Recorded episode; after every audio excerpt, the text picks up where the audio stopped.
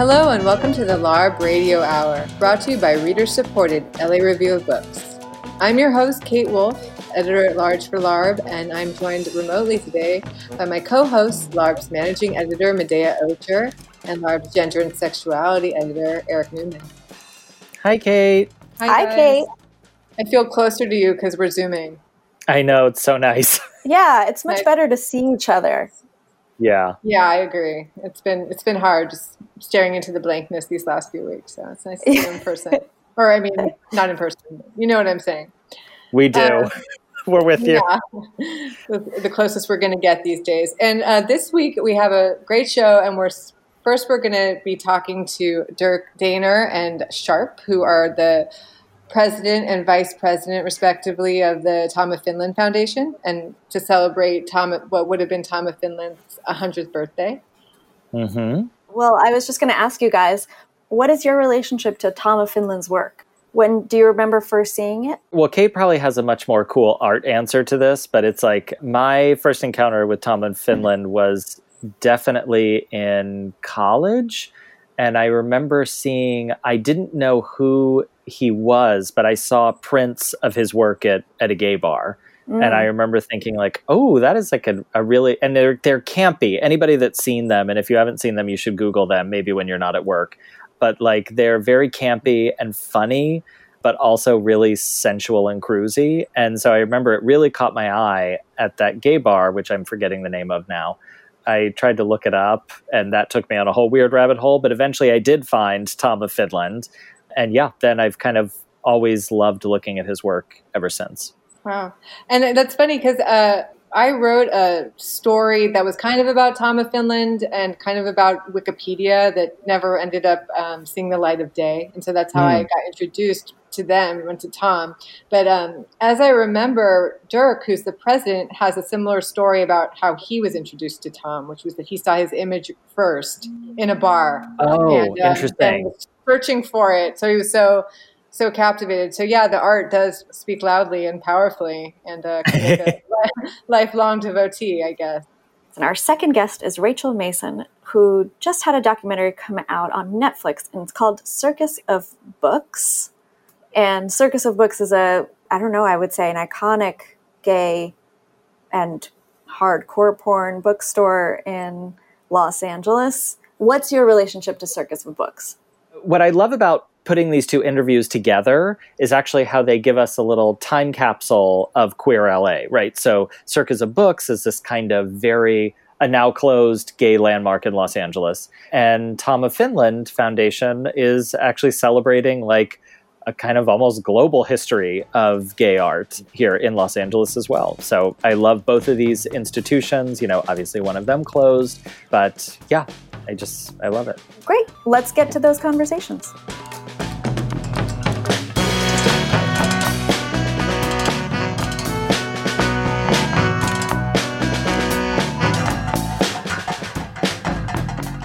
So we have two special guests with us today. May 8th would have been the 100th birthday of Tom of Tom of Finland fame. And we have two of the people who run the Tom of Finland Foundation in Los Angeles. We have Sharp with us today. He's the vice president of the Tom of Finland Foundation, and Durk Dehner, who is the president and the co founder of the Tom of Finland Foundation in LA. I'll give a brief introduction to what Tom of Finland is for those listeners who might not be familiar. Tom of Finland it was the alias for Touko Laaksonen, I'm just giving that my best shot. But he was a Finnish artist, best known for drawing sensual, homoerotic beefcake art throughout the 1950s and until his death in 1991. Tom of Finland is considered a pioneer in gay erotic illustration and art. And the foundation that you both run is meant to preserve erotic art and his legacy. Thank you so much for joining us today. Thank you for having us. Just out of curiosity, you guys, I know the Tom of Finland Foundation in LA is also a place where Tom lived for months at a time when he would visit California. And you guys both live there, and it's also, you know, a kind of communal house, if I'm right, you know, where there are various people living there at different times. And I'm just wondering how that's going with social distancing. Yeah, it's a little bit of a problem in that We normally have two artists in residence, and they each stay for three months. And so when the epidemic hit, both of those artists returned to their home countries of Germany and the Czech Republic. He went back. Yeah. So we're missing that element besides all of the people who would come here for events and for tours. There's four of us that are here, so we do have companionship and we still working. It's just that it's when you get used to having so many visitors and so much new blood coming through all the time, you definitely feel deprived, but as everyone does. Can you actually I would be interested to hear kind of what were your first impressions on meeting Tom and kind of what was he like as a person and what was also unique about him as an artist? Well, the thing, two things. One is, as far as a person, he's Finnish, and Finns are very humble people, but very stubborn and very sort of matter of fact. And so he, was, he was all those things. They also have no problem in being quiet and not chattering. And so he was that. And also, he was very good at humor. So he had all of those elements. And in regards to what made him special, is that I didn't grow up with his work, but I saw a piece that affected me emotionally. And then very soon after that, I did a public event for him. And they were lined up a long, long line of young men who actually wanted to just physically meet him and tell him how important he was for them in their life and that he really was the developing force that they were looking for as young guys, you know, when they were 12 and developing, and that he was giving them this positive reinforcement that really turned them into being the gay men that they were today. I'm curious, since Tom just for the last decade of his life was making these images in a time of AIDS. Did that have any effect on his work or did he reflect on that, you know, that the fantasy he was offering was so at odds. It's like it made a lot of sense during liberation, but during AIDS it did become probably more fantastical these images of, you know, just like unfettered sexuality that he was offering and I wondered if he thought about that or if AIDS changed his imagery at all? Well, you can imagine how he felt as an artist. And he had been creating this utopian world full of sexual escapades. And then the plague struck, and the phone calls started coming in. You know, every day somebody else would call and say, Did you know so and so? So you can imagine the enormous impact this had on Tom he had to think, and he did think, how have I contributed to this? How has this free love, this free sex, all of this, how has this contributed to it? And so it affected him very much. And he had pause to look at his whole practice and how he may have contributed to it. And when AIDS first came out, we knew so little about the infection it wasn't until later that we learned that it was actually a virus. And when Tom learned it was a virus, he knew he wasn't responsible. His first reaction was to do portraiture. He was doing single figures. He dropped out the background. He was taking commissions for people who had lost their lovers and wanted to memorialize them. He was doing condoms and safe sex ads for different organizations. So he reacted very strongly. He was very much a part of the community. And his initial reaction was, I'm just going to draw people not having sex. But after a while, in retrospective, when we came to know more about the affliction, he said, No, that's not what we need. The images that society had of us were, you know, on Time magazine, and we were emaciated and withering and dying on our mother's arms. And Tom said, No, we need strength. We need power. We need the joy of sex. We need the joy of interaction. And so he went back to what he was doing and said, This is really what we need. This is what's empowering. And so he had many reactions, as you could imagine he would have had. Right. Wow. In that context, how do you you know, as two people who are working on preserving his legacy, how do you understand his contributions to perhaps art in general, but queer art and gay art in particular? Well, I was hoping earlier on that academia would actually naturally stumble upon him and realize what he had done. But because of where his roots were based in pornography, and that was where he, in many ways, he placed himself so that he would be accessible to those young developing homosexuals, that they sort of missed him. And he always would say when he'd lecture and things like that, that he wasn't political, he wasn't an activist, but really he finally admitted when he was lecturing at CalArts around 1990 that right from the beginning he had the desire inside of himself, even though he said he didn't think about it every day, it was there to see if he could transform, if he could make a difference and see if he could get gays to be proud of who they were and who they love, and for straight people to actually give them that freedom so that they could do that. And, you know, he was a hero. Certainly, he would not classify himself that way, but for sure, he's one of those people.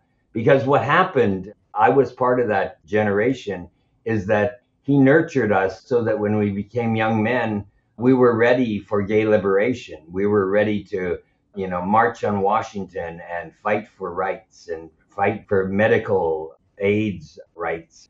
And so he really empowered us.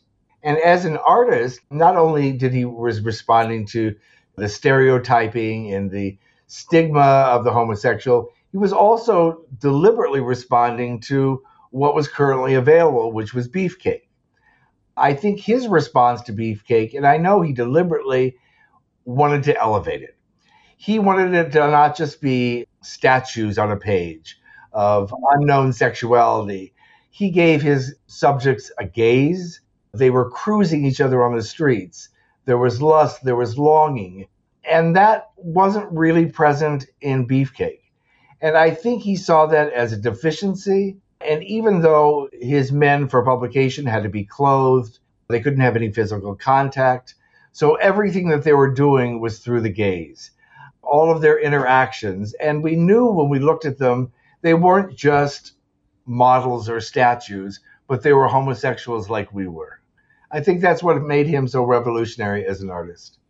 Can I ask, just in terms of the foundation, when exactly did that start? And I'd love for you both just to talk about the kind of journey you've had from Tom, from his imagery being more like focused commercially and now becoming something that's receiving so much attention outside of more commercial products and from academia and in the art world and the trajectory of his career.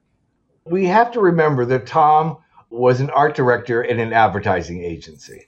So he certainly knew his way around propaganda. Uh, he, he certainly was aware of what messaging he wanted to do.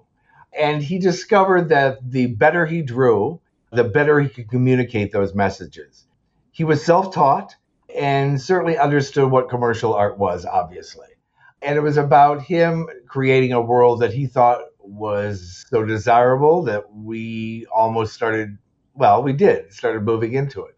So he's been a commercial artist. And I think by driving himself to become such a fine craftsman, he really was elevating his own message and his technique. So, in regards to the foundation and its evolution. So when we first started it, we just had his work that we were archiving. But very soon, as soon as we had done that, our friends who were also artists, they started giving us artwork because they wanted to be remembered and documented in some way. And they felt the best way to do it was to leave us some of their work. And then it just started rolling, and people started contributing, and we started collecting hundreds, and then it became thousands of other artists' works. And so now the foundation has several thousands of works of art by hundreds of artists. And then we have the Tom of Finland collection. he's sort of the grandfather. And we have the artists in residence, and then we have the emerging artist competitions. And so we have all this programming that's about nurturing erotic art. And why erotic art? That's what people ask me. And it's because it's about freedom. It's about freedom and not walls so that it can be subtle, it can be explicit. It's about the intent, but it's also about the freedom. And the one thing I, I, have to get into this interview is that we've just recently been doing a couple of articles and we've invited some artists to actually comment on Tom and how he influenced them. And without a doubt, they all had one thing that they said in common, and that was that it was about the freedom that he did not compromise, that he actually drew what he wanted to draw, you know, whatever consequences that would take, he would accept. You know, there's a woman in Paris, her name is Rochelle Laurent, and this is some years back, but she was glowing at one of our openings, and I asked her why she was glowing so much. And she said to me, Here stands the works of a man who did not inhibit what was in his heart. And he represents freedom for all of us. That's amazing. And just for the two of you personally, what is the journey of acquiring all this artwork and preserving Tom's legacy? I mean, how has that affected your life? I think for me, and I certainly think for Durk, is how people respond to it. That when people come here to visit, for some, it's a pilgrimage. I think it's important for everyone to have an opportunity to say thank you to Tom. And for some, it's very personal. They were given a role model that they never knew even existed. And they're very appreciative of that. And I certainly know it affected Durk. Yeah, I mean, the thing is that when you get to experience being at an exhibition where people are actually, you know, studying his work and that the exhibition is, and every exhibition that we have done has been extremely well attended, and he doesn't get old in the sense of, oh, I've seen that, done that, because there's something about his work that is embedded in it. The house, you know, this house has been a center since 1984 when we set it up as a foundation. I mean, people were coming and there were salons, nights, and that here then. But what now is that people come here and they just they don't want to leave because the energy and the feeling of the house because it's embedded with erotic art and it's inside and we have beautiful gardens and they can hang out and of course our events are very very pleasurable as they should be because pleasure is really a key point in this in that art if it can produce pleasure pleasure in viewing, pleasure in indulging in it. That's where success is. And so, all of these years, the driving force has been passion. And luckily, Sharp, who's my significant other, he came on some years, quite a few years back, and really engaged and took it on as his own, which is very, that's not a common thing to see happen with a relationship but we both get to validate that passion that people come because they they're so pleased to be here it often strikes me that like tom's work is both very much of its time but also timeless. I think there's a way that it often gets read as oh it's about leather daddies and sailors and butch identity and that sort of thing. But i think that as you were talking about earlier it's so playful and different. And there's a kind of interesting, yes, they are all big, muscly guys, but they're also playing with femininity in interesting ways. They're playing in a way with their own butchness. And so I'm interested in how you think about the complexity of Tom's aesthetic and the way that he renders gay sensuality in a number of different ways, and also how you see that connecting to kind of the new generations that come to the museum or kind of that discover Tom's work for the first time and sometimes even out of that historical context. I feel like you answered your own question so eloquently that there's very little I could actually add to it.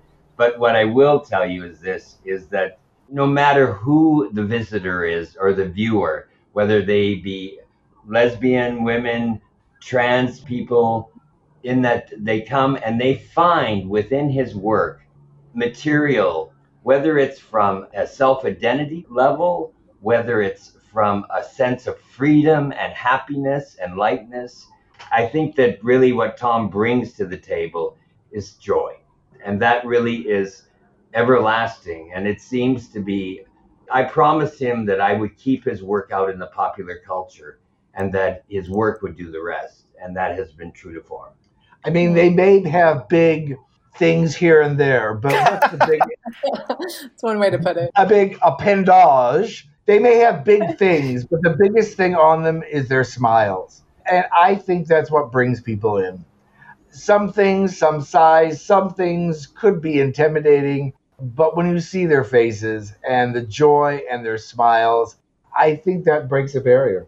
And you know, the thing is that he broke the barrier and he's sort of thought of as the grandfather because he took and gave homosexuals of my generation role models, archetypes mm. that we were not being given by our own society.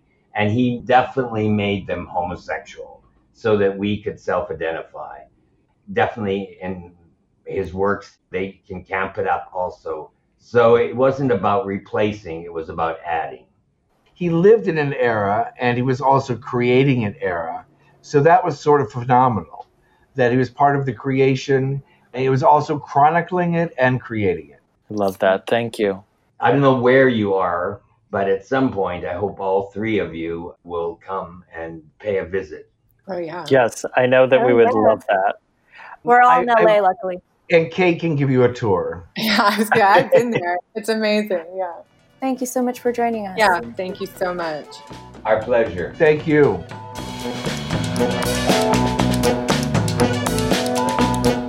Are listening to the LARB Radio Hour, recorded remotely. We've been speaking with Durk Dehner and Sharp of the of Finland Foundation. We now turn to our interview with Rachel Mason, director of the movie Circus of Books. Our guest today is Rachel Mason, whose recent documentary is called Circus of Books. Circus of Books was a gay bookstore and porn shop in Los Angeles, and it was run by Rachel's parents, Karen and Barry Mason.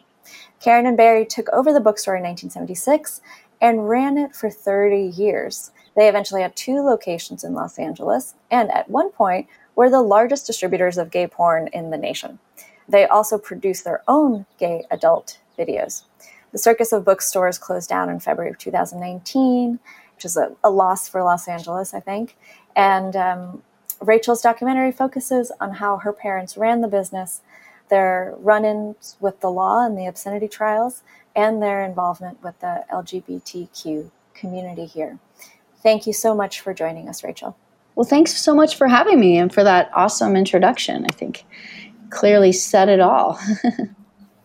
so, Rachel, what did you think your parents did as you were growing up, and about what point did you learn the true nature of um, what Circus of Books was?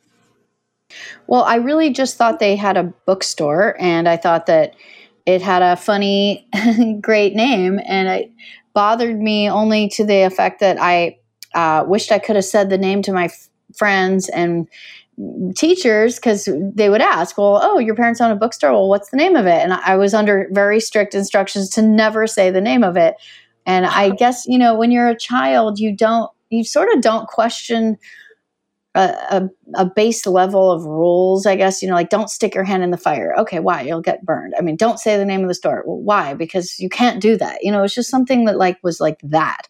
Um, so I, you know, I remember feeling like, uh, you know, I would have liked to say the name of the store, but I didn't have um, any greater depth of perception beyond that.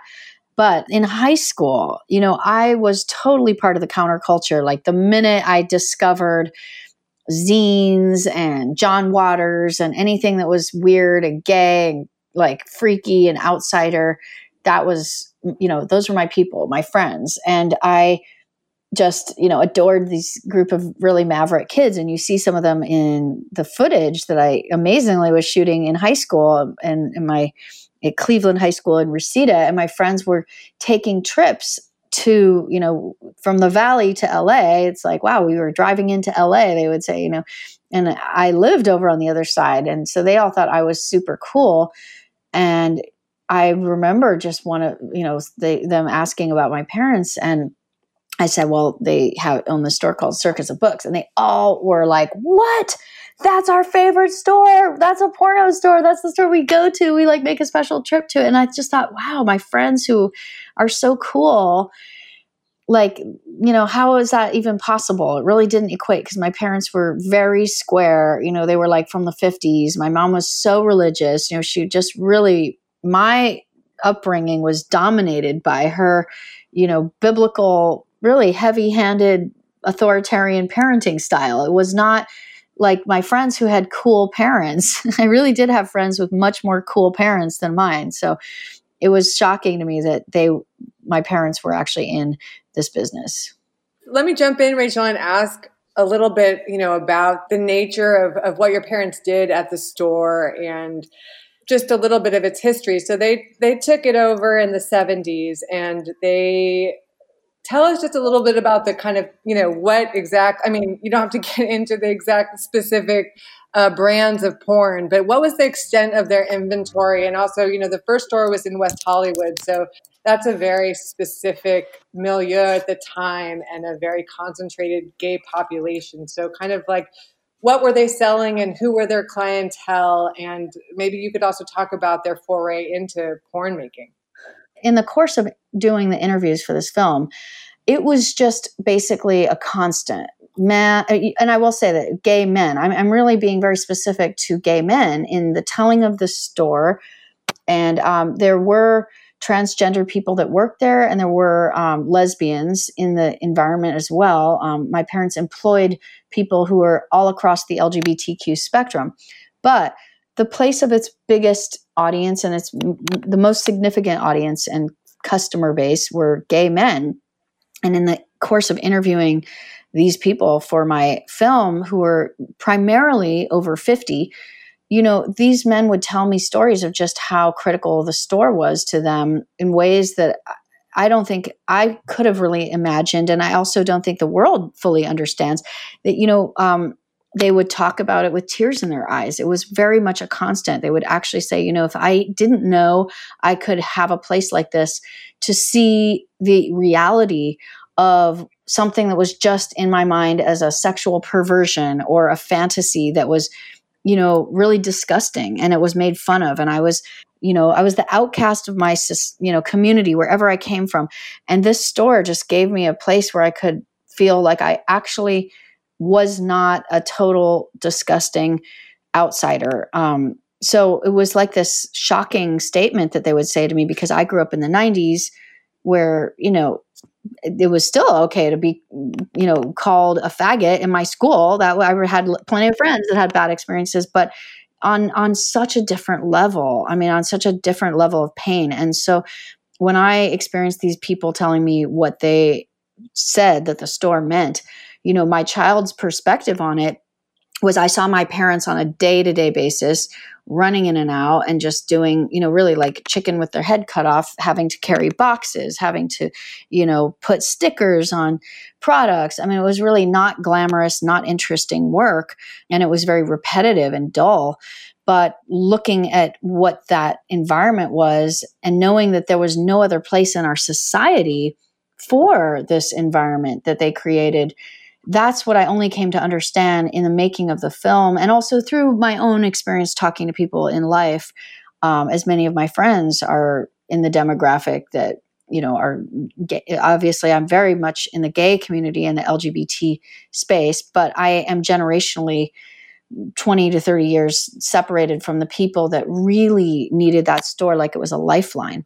Um, and so, the community that needed that store really truly needed it. And it wasn't um, it wasn't a joke and it wasn't something that my generation just kind of loved it and thought it was really cool. There was a whole different necessity for that store for the people who um, are probably now in their 70s yeah and um, something i you know especially now watching the documentary of course you know, there's this poignancy because the store ultimately closed because so much of the business uh, of gay pornography has moved online. And I wonder for you and, and for your parents what that means kind of in light of, of the present situation when people can't even go into a bookstore you know have you been thinking of of it in any different way uh, through the pandemic or through the lens of pan- the pandemic and, and what you kind of see as the future of uh, like gay community are meeting spaces like circus of books important well yeah i mean i think that's sort of the big um, the painful side of the story is that I think there's two realities that exist for the gay community. And I think, you know, I like to say gay history and gay culture because right now we say LGBT and we include everybody in it. And it's very, also very fraught sometimes and people get mad at each other. But I think when I look back on the era, that really was foundational the story of this store it started in the 60s there was i mean the, the idea of a gay community was barely a thing. And then 70s you know you, you had um, cultural liberation movements and then 80s and 90s and here we are today where we have sort of every single niche community imaginable has an instagram account and is on twitter fighting with each other. And i really feel like there's a nostalgia for that unity that came probably because of the circumstances that were terrible and horrible. And we would never want to go back to those same circumstances. But at the same time, the nostalgia is for an incredible wealth of cultural symbols, you know, in when you look at gay dance culture, you know, there's this thing, there's there's flagging and bandanas, you know, men sharing these different coded sexual preferences through the use of colored bandanas and my parents store sold them. And you know i remember just all these different things you encounter because it's a secret society and there's nothing more fascinating and interesting. And we are totally losing those things because we have all these freedoms now and these rights. But not only that we also have these micro niche new societies and new communities. And you know um, i think there's a great obviously it's there's nothing but positivity that comes from having more freedoms and not being forced into prison. Um, to me, it was very important to include the footage where you actually see real images of men being carted off in paddy wagons. They were taken out of a gay bar. Those men were thrown in jail, and you hear Alexei Romanoff, who's old enough to remember what it was like to be taken out of your life, your entire life. To be outed back then was like a death sentence. You know, some of those men were married with children and had jobs. And as soon as that happened to them, they would lose everything. Their names would be published in the newspaper. I mean, to talk about a scarlet letter, that's what gay people lived through. So the gay community back then were there for each other. They were holding each other. You know, the people that marched in the early Black Cat protests were so brave. And you look at their faces and they're not smiling in those pictures. And alexi reminds us, you know, we were scared to protest. We were going to get the shit kicked out of us simply by being on those corners. And, you know, they, didn't have time to fight and call each other transphobic like we do now. Um, you know, I, I, I, say that because um, my my partner is um, trans and he gets called transphobic. It's like it's shocking the depth of the kind of micro fight fighting that's happening right now. And to me it breaks my heart because also there's this other thing where which i see now um, in younger generation you know calling the older generation okay boomer every time they don't agree with something. And it's so maddening to me because i just you know the fought, the fight that was fought on behalf of kids now my my age and younger um, is just I have such reverence for the people who came before me. And so I, I just feel like maybe they're not aware of what it was like to lose all your friends to AIDS, which actually happened.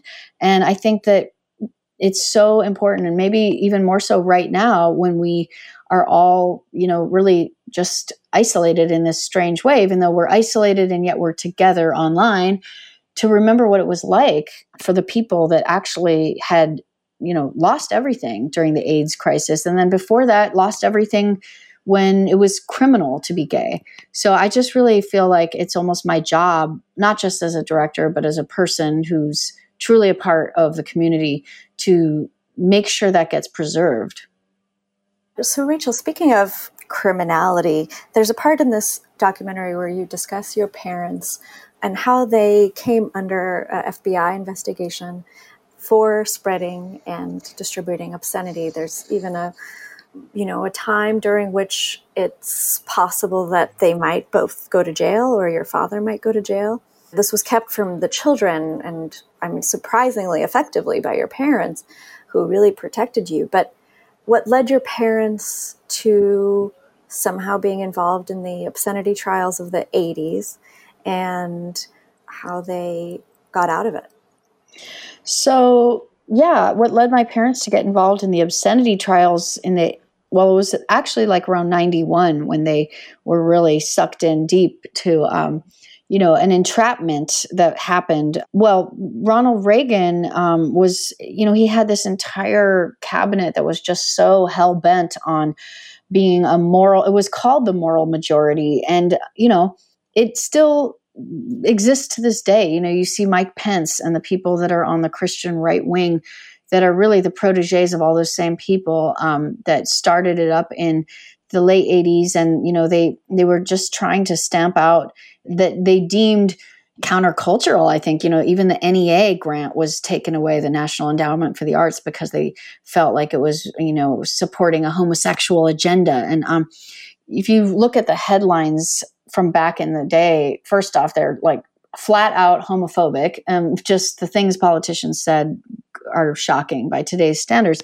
But they're also, you know, the way that they pursued the adult entertainment industry was so really outrageous. And I mean, the hypocrisy of it for me, I guess I'm going off topic to answer your question. My parents got caught up in it specifically because there was a sting operation that happened in Pennsylvania because there was a attorney general out there who I think was my mom was saying um, he was trying to make a name for himself. And what better way to do it if you're a Republican than to say that you're tough on pornography? You know it's a really great solid line that helps get votes. So he just made an effort to try to get small time pornographers arrested. And, you know, my parents sent three like soft core VHS straight tapes to the Middle District of Pennsylvania. You know, if you look at it by today's standards, it's completely laughable. But these three VHS tapes got them caught up in a sting and they were not you're not allowed to ship to certain areas and my parents knew about these laws but they had an employee that really just flat out screwed up and didn't do his due diligence and sent the tapes. And you know everyone in the adult industry knew all about this and that's why everyone was being very cautious. This happened all the time and my parents knew lots of their colleagues that were in jail and my parents own lawyer you know, looked me in the eye and said, I had no clue that I wasn't going to be able to um, avoid some hard jail time for your parents. They got very lucky, but um, a number of political factors just swung in their favor. Um, one being that he was able to delay and delay and delay until Clinton got into office, and the resources that were being spent on these ridiculous, in my opinion, operations dried up you know, there was, but under the Republican administration, they poured a lot of resources into these anti pornography cases. It was a big deal. You know, it kind of just to to wrap up, I'm curious how your parents, through the process of both filming the documentary with you and also then seeing it when it was done, did that give them any kind of different purchase on their own history? Like, was there any way in which well, I guess like something that had been so yeah. private was also something now that they were quite proud of now that it was public. So the film was um, just in its rough cut stage, and I did something sort of for a local gay audience. They wanted to see some of the film, and I brought my parents in to watch. And it was the first time my mom looked at what I had created and she said, Wow, that looks like we were a part of something that was kind of bigger than what we were involved in. And She goes, I, I, I guess I never realized that we were involved in something that was so much bigger than just, you know, our little store and our experience here. And I was really blown away that she actually never thought about that until that moment she saw that I had, you know, framed their work in this way. And I mm. think she's she's said it again and again, you know, that when you run a business, you actually do have your head in the sand. You are seriously just day to day, invoice to invoice. You know, someone's calling you about this, someone's calling you about that. By the time the store was ready to close, it was just okay, well, who do we need to pay right now in order to get these magazines sent back? And, you know, the bookshelves have to go here. And you're just, you don't have time to look up and think about culture and to think about the community. And, you know, especially if you are like my parents, really, where you are not a part of that culture, they did not see it. They actually couldn't see it. So, I don't know if it's, you know, divine will that I'm the kid that they have who was able to be so embedded into this culture that could say, hey, you guys actually need to take a look at this, or I'm going to force you to stop for a minute and let you film some of this. Let me film some of this so that I can document it because I know how it's valuable for the wider culture. And, um, you know, it was really lucky that I got in when I did because easily the whole thing could have gone away and no one would have ever noticed. Well, we're well, so glad that you did. And um, yeah. thank you so much for talking with us. Well, thank you. And I'm glad that you guys care. And I appreciate it very much. So, um, looking forward to hearing the podcast. Thank you thank so you much, so Rachel. Much.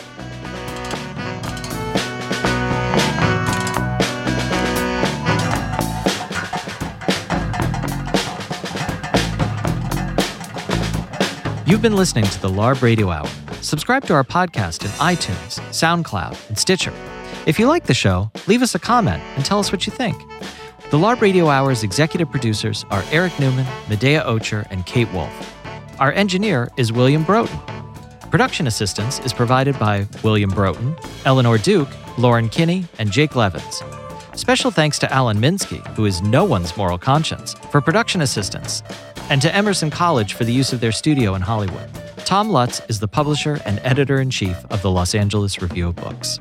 Our theme song is by composer Imogen Teasley.